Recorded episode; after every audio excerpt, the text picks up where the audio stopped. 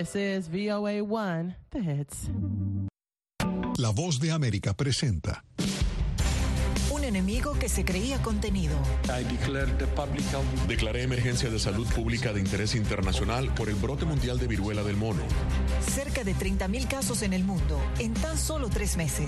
La demanda ahora es extremadamente fuerte. Y Estados Unidos lidera la estadística. Sabemos mucho de la viruela del mono, pero también hay mucho que no sabemos.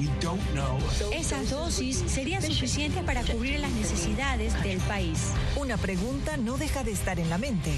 ¿Estamos a las puertas de una nueva pandemia?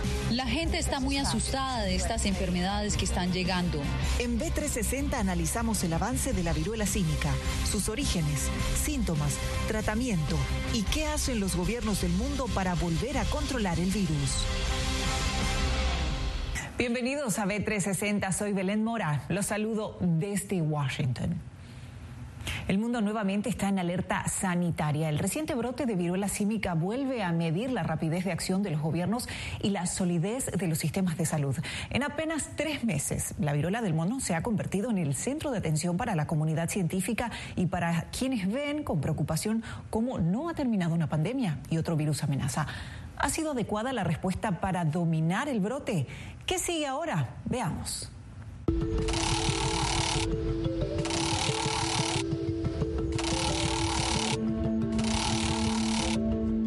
Detección de los primeros casos fuera del continente africano durante los primeros días de mayo de este año, la viruela del mono o viruela símica se ha extendido por 88 países, de los cuales, según los Centros para el Control y Prevención de las Enfermedades, solo siete tenían conocimiento histórico de esta enfermedad. Los casos confirmados se acercan a los 30.000 y aunque la propagación es muy rápida, Declaré emergencia de salud pública de interés internacional por el brote mundial de viruela del mono. la letalidad del virus se encuentra entre el 3 y el 6%, de acuerdo con la Organización Mundial de la Salud. Esto lo que hace que un poco se baje la guardia frente a él, pero cuando vemos el término de lo que se llama la morbilidad, nos damos cuenta que la cuestión no es, tan, no, no es una tontería. No es la primera vez que ha habido incidentes de casos fuera de los países típicamente endémicos en África. Y esta es precisamente la rareza del actual brote. Para entender qué ocurre en el presente, veamos la historia. El virus fue descubierto en Dinamarca en 1958 en monos de laboratorio, pero no fue sino hasta 1970 que se detectó el primer caso en humanos en el continente africano, según la OMS. La viruela símica es familia de la viruela humana, enfermedad que causó estragos en el mundo, pero que fue declarada erradicada en diciembre de 1979 gracias a una extensiva campaña de vacunación. Tenemos varias generaciones de personas que no tienen vacuna y por lo tanto no tienen la protección inmune a la exposición del virus. Desde ese momento la viruela símica se había mantenido bajo control y se convirtió en una enfermedad endémica, es decir, habitual en ciertos países de África. Pero en 2003 hubo un brote aquí, en Estados Unidos, que causó decenas de casos, siendo la primera vez que se vio el virus actuar fuera del continente africano. En ese momento fue vinculado a pequeños mamíferos que habían sido importados al país y no se registraron víctimas fatales. Volvamos ahora al presente. Las primeras alarmas del actual brote se encendieron en el Reino Unido, donde se detectó el primer caso el 7 de mayo en un paciente con historial de viaje a Nigeria. Y desde ese momento la enfermedad no ha parado de propagarse. La rápida propagación de la enfermedad ha preocupado a muchas personas, especialmente a las poblaciones en riesgo. España, Francia, Alemania son las más impactadas de Europa. Y en esta parte del mundo, Estados Unidos encabeza la lista. Sabemos mucho sobre la viruela del mono, pero también hay mucho que no sabemos sobre lo que ocurre con este brote en particular. Tarde para algunos, a tiempo para otros, Estados Unidos declaró emergencia nacional de salud pública debido a un rápido aumento de casos. El gobierno lo hizo semanas después de que los estados de Nueva York, Illinois y California hicieran lo propio en sus territorios. Florida, a pesar de estar en el tercer lugar, no lo ha hecho todavía. No me sorprendería si vemos un aumento en los casos a medida que el sistema de pruebas se vuelva más robusto. Pero, ¿qué implica un estado de emergencia? En palabras sencillas, mayor rapidez de acción y distribución de pruebas diagnósticas, vacunas y tratamientos. Y algo esencial, una sólida campaña de información. Cuando no hay información clara de salud pública va a penetrar más en la comunidad. por lo pronto no me asusta, pero bueno, hay que estar atento porque tampoco nos asustaba el COVID. ¿Qué sabemos con seguridad de la viruela símica hasta el momento? Para nuestra tranquilidad, mucho. Primero, existe una vacuna gracias a la genética DNA del virus muy diferente al SARS-CoV-2 causante de la COVID-19, que es RNA. El virus de RNA, por ejemplo, como el COVID, cambia y muta frecuentemente, ¿no? Por eso vemos tantas variantes. El de DNA, como es el caso de este virus, es mucho más estable y no cambia frecuentemente. Información básica y sencilla, que es altamente contagiosa, de baja letalidad, con síntomas primarios parecidos a una gripe, con fiebre, dolor de cabeza, dolores musculares y de espalda, escalofríos y agotamiento. Y hay dos señales inequívocas, inflamación de los ganglios linfáticos y un sarpullido o ampollas que suelen aparecer en el área genital o cerca, aunque también pueden aparecer en manos, pies, pecho, rostro y boca. Tuve lesiones internas y eran súper dolorosas. Algo más que sabemos son las formas de contagio. Contacto físico cercano y prolongado con la persona infectada, siempre y cuando tenga síntomas. Un asintomático no es vehículo de transmisión. Desde el principio que la persona tiene síntomas de fiebre es una cosa característica de que está transmitiendo y puede transmitir el virus. Detalle importante, aunque más del 90% de los casos se han registrado en hombres homosexuales y bisexuales, por el momento se trata de un brote que se concentra en hombres que tienen relaciones sexuales con hombres, especialmente aquellos con múltiples parejas sexuales. Expertos aseguran que no hace falta tener interacción sexual para que se produzca el contagio. Lo que provoca la transmisión es que durante la actividad sexual hay mucho contacto de piel y eso es todo lo que se necesita para que haya transmisión. Y pensar que es una enfermedad exclusiva de un cierto grupo de la comunidad parece no ayudar mucho. Desafortunadamente, los problemas de salud que afectan a la comunidad LGBTQ históricamente no han sido tomados en serio en Estados Unidos. Pero yo sí creo que tenemos que levantar el volumen en relación con esto, porque a pesar de que la mortalidad es pequeña, si se te extiende mucho tendrás un problema de salud pública bastante grande. Por lo que salta una crítica. Sectores consideran que las existencias actuales de la vacuna no son suficientes o no se están distribuyendo adecuadamente. Tan pronto como vimos que este brote era diferente y se transmitía mucho más rápido, nos apresuramos a pedir decenas de miles de dosis más. Estamos viendo muchos paralelos de lo que sucedió con el VIH-Sida, como una respuesta lenta del gobierno porque está afectando principalmente a las personas diferentes. Estos estigmas influyen lamentablemente en cómo se toman decisiones, establecen prioridades para responder. Expertos señalan que en materia de salud pública nada está escrito en piedra, por lo que la principal recomendación es la cautela y el cuidado general y particular, algo que solo es posible con las herramientas básicas de prevención y el conocimiento. Natalisa Las Guaitero, Voz de América. Tiempo de nuestra primera pausa. Ya volvemos con mucho más. No se vayan. Es increíble. No encuentro palabras para explicar esto. No solamente que no tienen casa, han perdido sus familias, pero han perdido su país. Los pasos de su travesía, sus motivaciones y sueños. Ucranianos y latinos se unen en territorio fronterizo que separa a Estados Unidos y México cuando una era llega a su fin y otra comienza a construirse paso a paso. Vea de frontera a frontera una serie especial de La Voz de América.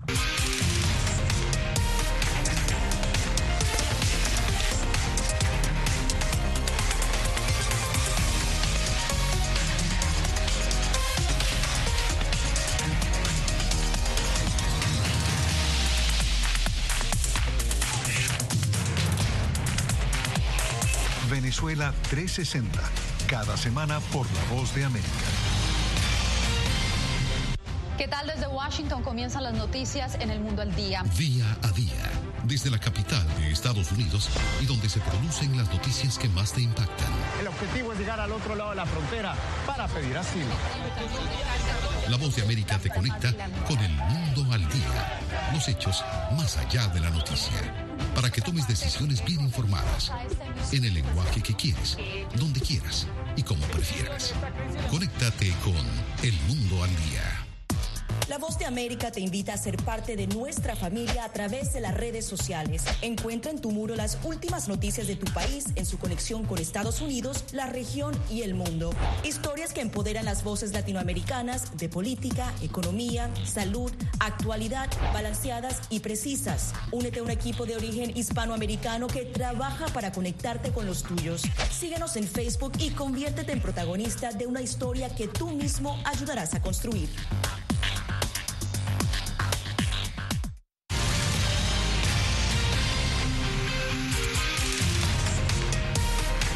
Después de la decisión de la Corte Suprema de Estados Unidos de anular las protecciones federales para el aborto, algunos estados buscan restringir aún más el procedimiento. Esto ha causado que médicos y pacientes crucen las fronteras estatales hacia otras jurisdicciones donde los abortos siguen siendo legales. Catherine Rivera nos cuenta.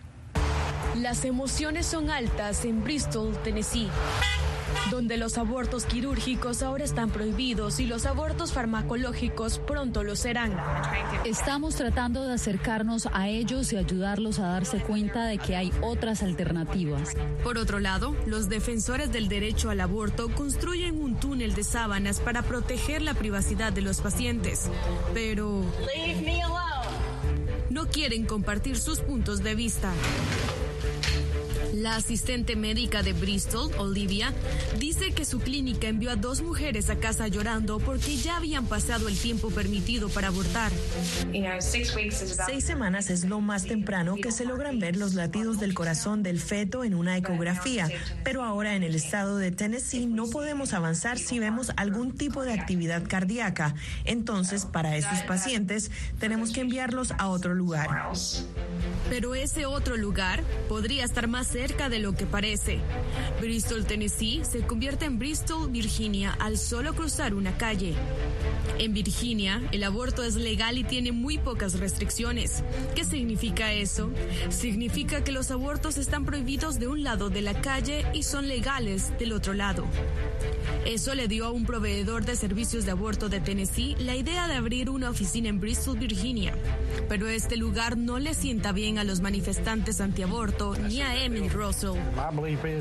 Mi creencia es que no debes matar a un bebé. Así es como me siento. Este cruce de fronteras estatales es un patrón que crece por todo el país. En Texas, por ejemplo, mujeres como Luisa viajan hacia Nuevo México para practicar un aborto sin muchas complicaciones. A 45 minutos de su casa en El Paso se encuentra la Clínica Reproductiva de la Mujer, que opera bajo las leyes más liberales de Nuevo México. Ya se me hizo estresante por el hecho de que pues ya tengo siete niños, entonces no estaba como que pues planeado. Tenemos que dejar pasar un poco de tiempo y asegurarles que este es un estado diferente, que estás bien, que nadie te perseguirá. Al menos 43 clínicas de aborto han cerrado sus puertas desde que la Corte Suprema de Estados Unidos anuló Roe vs. Wade en junio, según una nueva investigación del Instituto Guttmacher, y predicen que esta cifra aumentará en los próximos meses. Existen estados que ya están tomando medidas radicales, como Idaho, que fue demandada por el Departamento de Justicia por prohibir el aborto casi en su totalidad, incluyendo emergencias médicas. The Justice Department's message is clear. Hoy el mensaje del Departamento de Justicia es claro. Si un paciente ingresa a sala de emergencias con una emergencia médica, el hospital debe proporcionar el tratamiento necesario para estabilizar a ese paciente. Eso incluye el aborto cuando eso es el tratamiento necesario. Pero otros estados han tenido resultados sorpresivos como Kansas, que a pesar de ser uno de los estados más conservadores del país, sus ciudadanos votaron para mantener esta práctica en unas recientes elecciones locales. Creo que los habitantes de Kansas y en última instancia la gran mayoría de los estadounidenses quieren proteger los derechos constitucionales individuales de las personas y la libertad de tomar decisiones sobre su vida. Pero hay quienes opinan lo contrario. Esto no es principalmente una cuestión religiosa. No tienes que tener fe para saber que arrebatar una vida humana inocente está mal. El presidente Joe Biden dijo que los votantes de Kansas enviaron una señal poderosa antes de las elecciones de medio mandato en Estados Unidos. Los votantes dejaron claro que los políticos no deberían interferir con los derechos fundamentales de las mujeres. Si bien el panorama legal del aborto es incierto en Estados Unidos, lo que es evidente es la división que este tema ha provocado en la nación. Mientras tanto, muchas mujeres seguirán cruzando fronteras estatales para abortar y otros rechazarán las medidas liberales en otros estados. Catherine Rivera, Voz de América, Washington. Nos vamos ahora a Venezuela, donde la niñez abandonada sufre una nueva amenaza. Y es que los albergues infantiles se están quedando sin recursos para hacerle frente al universo de dificultades que viven los niños en situación de calle o víctimas de violencia. Algunas casas hogar han tenido que cerrar ante la imposibilidad de seguir ofreciendo alimentos, salud y apoyo psicológico, como nos cuenta Adriana Núñez Rabascal. Un abanico de factores sociales y económicos preocupan a quienes regentan entidades de protección infantil en Venezuela. Se ha incrementado eh, de manera importante el tema del abandono, abandono en vía pública o abandono hospitalario. Y también se ha incrementado mucho el tema de la violencia intrafamiliar. Entonces nos están llegando muchos casos por maltrato y lamentablemente también muchos casos de abuso sexual. La red de casas de abrigo Hogar Bambi advierte que este incremento de niños vulnerables los enfrenta al dilema de decidir en qué invertir las cada vez más escasas donaciones que reciben se nos ha puesto muy, muy difícil la situación de la captación de recursos. Eh, desafortunadamente, como te mencionaba, al ser cada día más difícil la realidad con la que nos llegan nuestros niños, evidentemente la inversión que requiere, que se requiere hacer es de una inversión de especialistas, ¿ok? Eh, hay muchos temas desde nutrición, a este, llegan con secuelas a nivel de su salud integral. En Venezuela no hay cifras oficiales de niños en riesgo. El presidente Nicolás Maduro escribió en su cuenta en Twitter que la lucha contra el maltrato infantil es una tarea que debemos asumirla colectivamente. Sin embargo, no hay programa gubernamental dedicado a la atención de estos niños. En los últimos cinco años, Venezuela pasó de tener 56 casas hogar privadas a solo 30, según la Asamblea Nacional de Entidades y Programas de Protección a la Niñez y Adolescencia. Hemos tenido eh, la pérdida de bastantes donantes que se fueron, empresas, amigos que se han ido del país y que nos apoyaban con comida, con cualquier necesidad este, la casa hogar se, sostiene de la caridad. Hasta hace unos años, esta casa hogar abrigaba a 31 niños, pero hoy solo pueden atender a la mitad. Hay poca gente que quiera tener un trabajo tan, tan comprometido y, no recibir un recurso para sostenerse. Los propios cuidadores insisten en que los ingresos que manejan son insuficientes para mantener la infraestructura, tampoco para curar las heridas emocionales de los niños que se refugian en sus espacios. Que no solamente comen, no solamente se visten, hay que atenderlos, hay que, que atenderles la parte emocional. Como te dije antes, vienen de situaciones y familias bastante eh, complicadas, han pasado por, por cosas en su vida que ellos no son niños, son niños pequeños y bueno, tienen que ir avanzando, hacerles ver que tienen oportunidad de salir adelante. Una oportunidad fundamental que deben tener clara para que, al cumplir los 18 años, puedan insertarse laboral y socialmente, como lo logró este hombre, quien pasó su vida en un centro de protección y pidió proteger su identidad. Sí me costó mucho porque cuando me tocó prepararme afuera, yo por lo menos adentro tenía todo. O sea que yo no te compraba ni un alfiler. Y después poco a poco yo fui preparándome, mentalizándome, me fueron orientando. En su afán de repetir historias como esta, las casas hogar del país que aún funcionan claman por conseguir el apoyo que necesitan y no ser parte de la estadística de las que han tenido que cerrar sus puertas. Adriana Núñez Rabascal, Voz de América, Caracas, Venezuela. Una pausa y ya volvemos con más.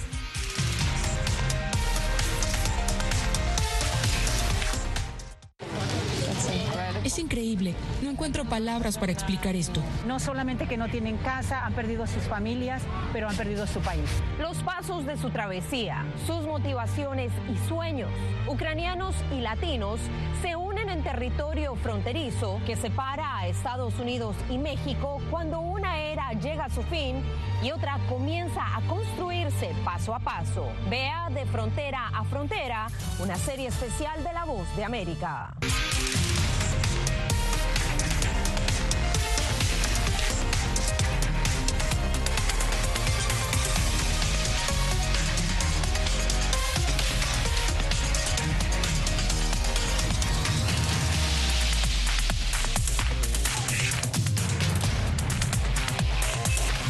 Venezuela 360, cada semana por La Voz de América. ¿Qué tal desde Washington comienzan las noticias en el mundo al día? Día a día, desde la capital de Estados Unidos y donde se producen las noticias que más te impactan. El objetivo es llegar al otro lado de la frontera para pedir asilo. La Voz de América te conecta con el mundo al día, los hechos más allá de la noticia para que tomes decisiones bien informadas, en el lenguaje que quieres, donde quieras y como prefieras. Conéctate con El Mundo al Día. La Voz de América te invita a ser parte de nuestra familia a través de las redes sociales. Encuentra en tu muro las últimas noticias de tu país en su conexión con Estados Unidos, la región y el mundo. Historias que empoderan las voces latinoamericanas de política, economía, salud, actualidad, balanceadas y precisas. Únete a un equipo de origen hispanoamericano que trabaja para conectarte con los tuyos. Síguenos en Facebook y conviértete en protagonista de una historia que tú mismo ayudarás a construir.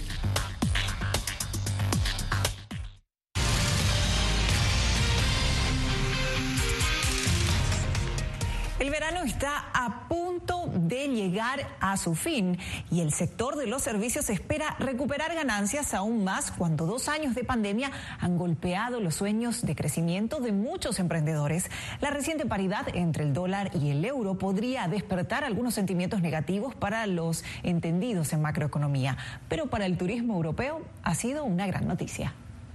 Roma, París o Madrid. Destinos europeos que la paridad entre el euro y el dólar ha acercado a los presupuestos de quienes manejan el dólar como moneda, un fenómeno que no se veía desde hace 20 años. Para estadounidenses que visitan países como España, la caída del euro es una buena noticia.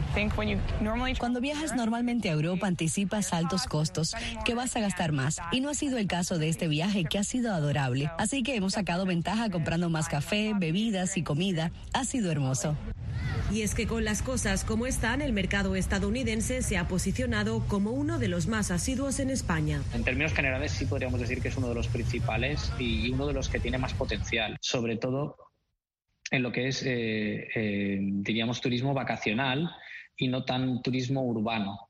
Un reciente estudio realizado por la consultoría de viajes Marian Technologies relaciona la evolución de la paridad entre el euro y el dólar con las búsquedas de vuelos desde Estados Unidos hacia Europa.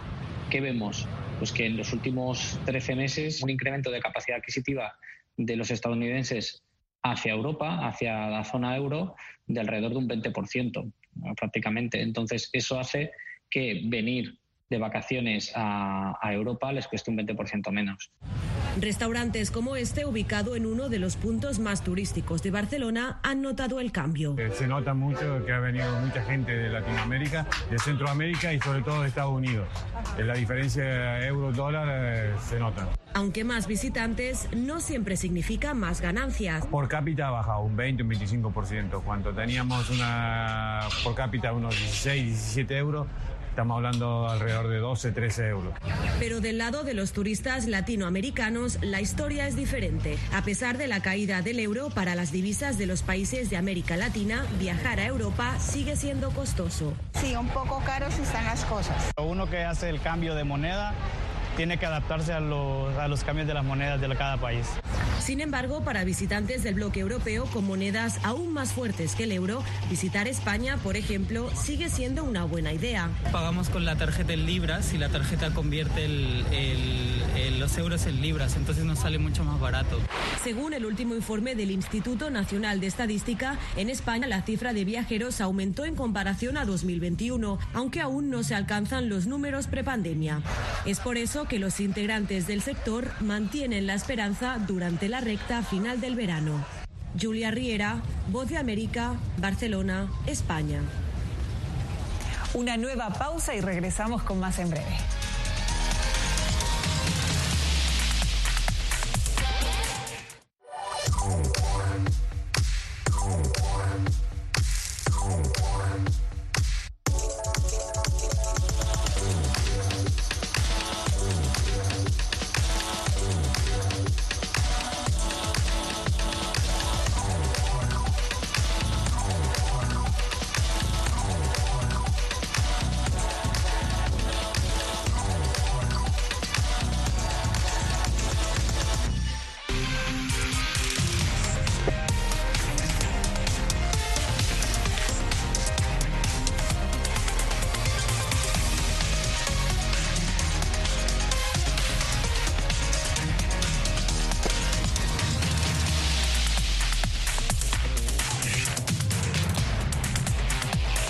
Venezuela 360, cada semana por La Voz de América.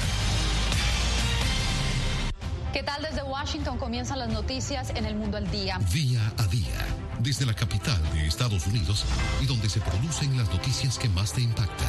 El objetivo es llegar al otro lado de la frontera para pedir asilo. La Voz de América te conecta con el mundo al día, los hechos más allá de la noticia, para que tomes decisiones bien informadas, en el lenguaje que quieres, donde quieras y como prefieras. Conéctate con El Mundo al Día.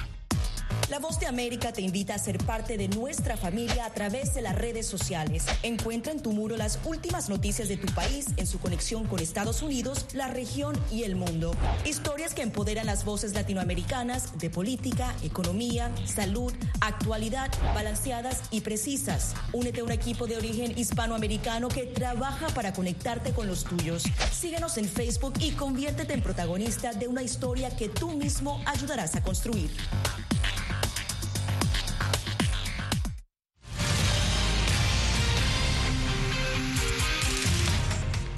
La inflación sigue dando de qué hablar y es que el día a día está lleno de situaciones que la recuerdan, sobre todo con los altos precios de los alimentos que impacta particularmente a los que se dedican al negocio de la venta de comida. José Pernalete nos cuenta la historia de un vendedor ambulante de comida a quien entre sus clientes se le conoce como lonchero.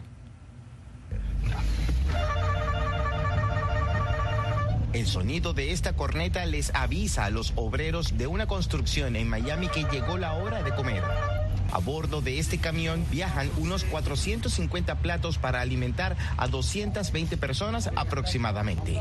El hambre no sabe nada de eso, papá. Su conductor, Carlos González, es un venezolano que llegó hace seis años a Estados Unidos buscando una oportunidad de negocio. Se encontró con este camión cantina, un vehículo adecuado para almacenar y preparar comidas rápidas y que entre los mismos comensales es conocido como el camión lonchero. Acompañamos a Carlos en su jornada desde las 4 de la mañana, hora en que llena el tanque de gasolina.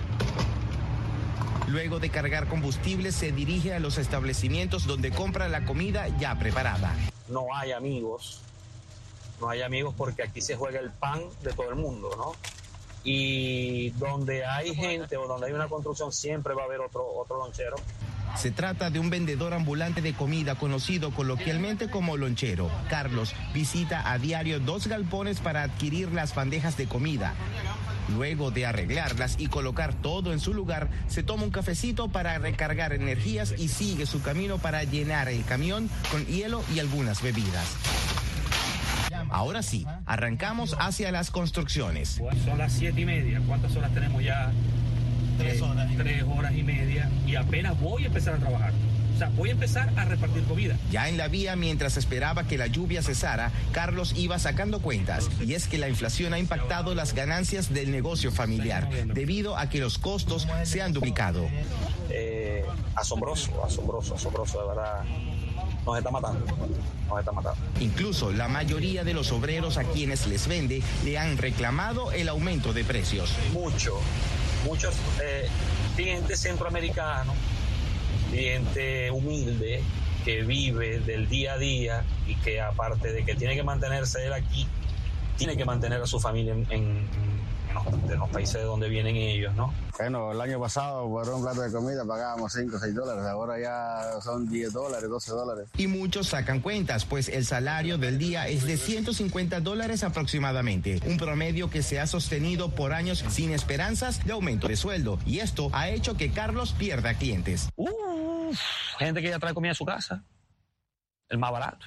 Pero comer siempre será una necesidad a pesar de los altos precios, por lo que Carlos tiene esperanza de que las cosas van a mejorar para su bolsillo. Y este país ya ha pasado por grandes, por grandes situaciones. Sí, sí, sí, sí, sí va a mejorar la situación. Creo yo que sí. Como el de sus clientes. José Pernalete, Voz de América, Miami. Hasta aquí B360. Gracias por acompañarnos. Les informó Belén Mora.